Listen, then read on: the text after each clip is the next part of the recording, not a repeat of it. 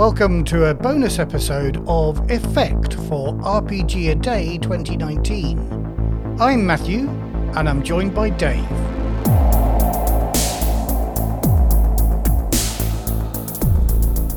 Welcome to day 27 of RPG A Day, and today we are leaving you in Dun, suspense. in suspenders. No, suspense. Suspense. Well, nothing wrong if people want to listen to us in suspenders. Up to. Suspenders is tomorrow, Dave, and love. But uh, We're not going to talk today about. we are talking gonna- about suspense. We're not going to talk about your trumpet again, Matthew. That's for sure. No, we've got enough trumpet chat. That's well, well, too much trumpet chat, frankly.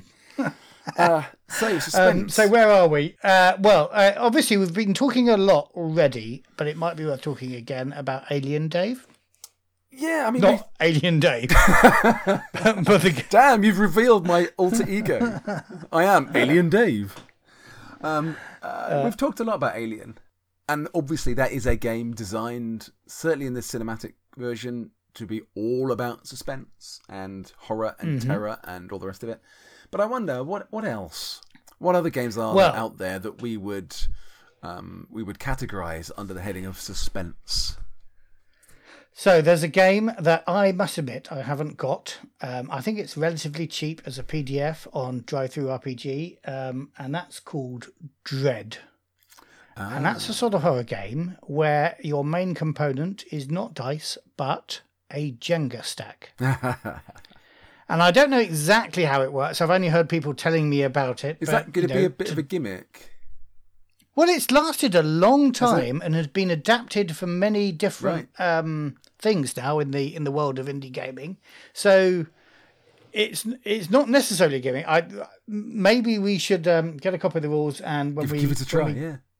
yeah, give it a try at um, uh, in um, when we go to Norfolk again. Yeah, But ah, yeah, the idea is that when you do something or make some change to story, I don't know exactly, you know, whether it's a more storytelling game or a more procedural one, Ah. but whatever it is, you have to do a Jenga transfer, take a brick out from somewhere on the stack, put it on top of the Okay. stack So is this with one hand. Is this kind of um, a similar sort of approach to the game that um, Ten Candles has?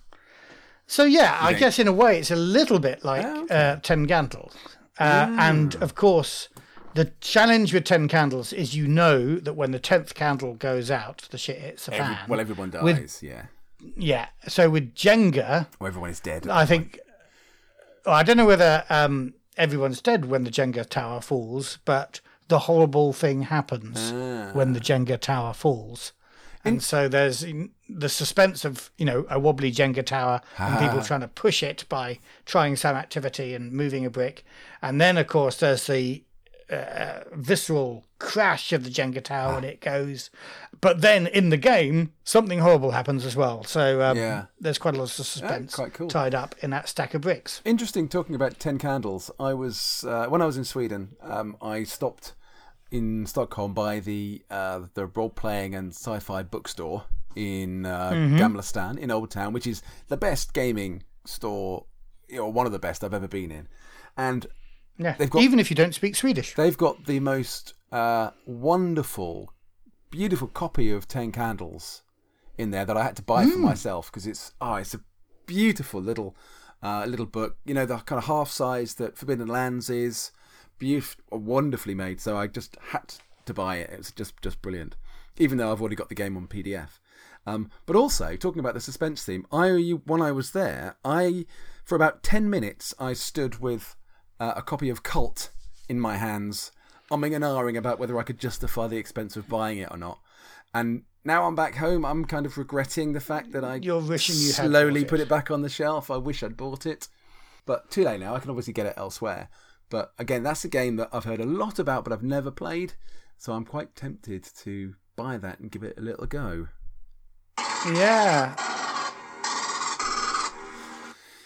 And the suspense. Well, that brings us to the end of suspense. Right. Um, we'll see you for love tomorrow. Oh god, that sound. yes, that sounds awful. But yeah, see you tomorrow.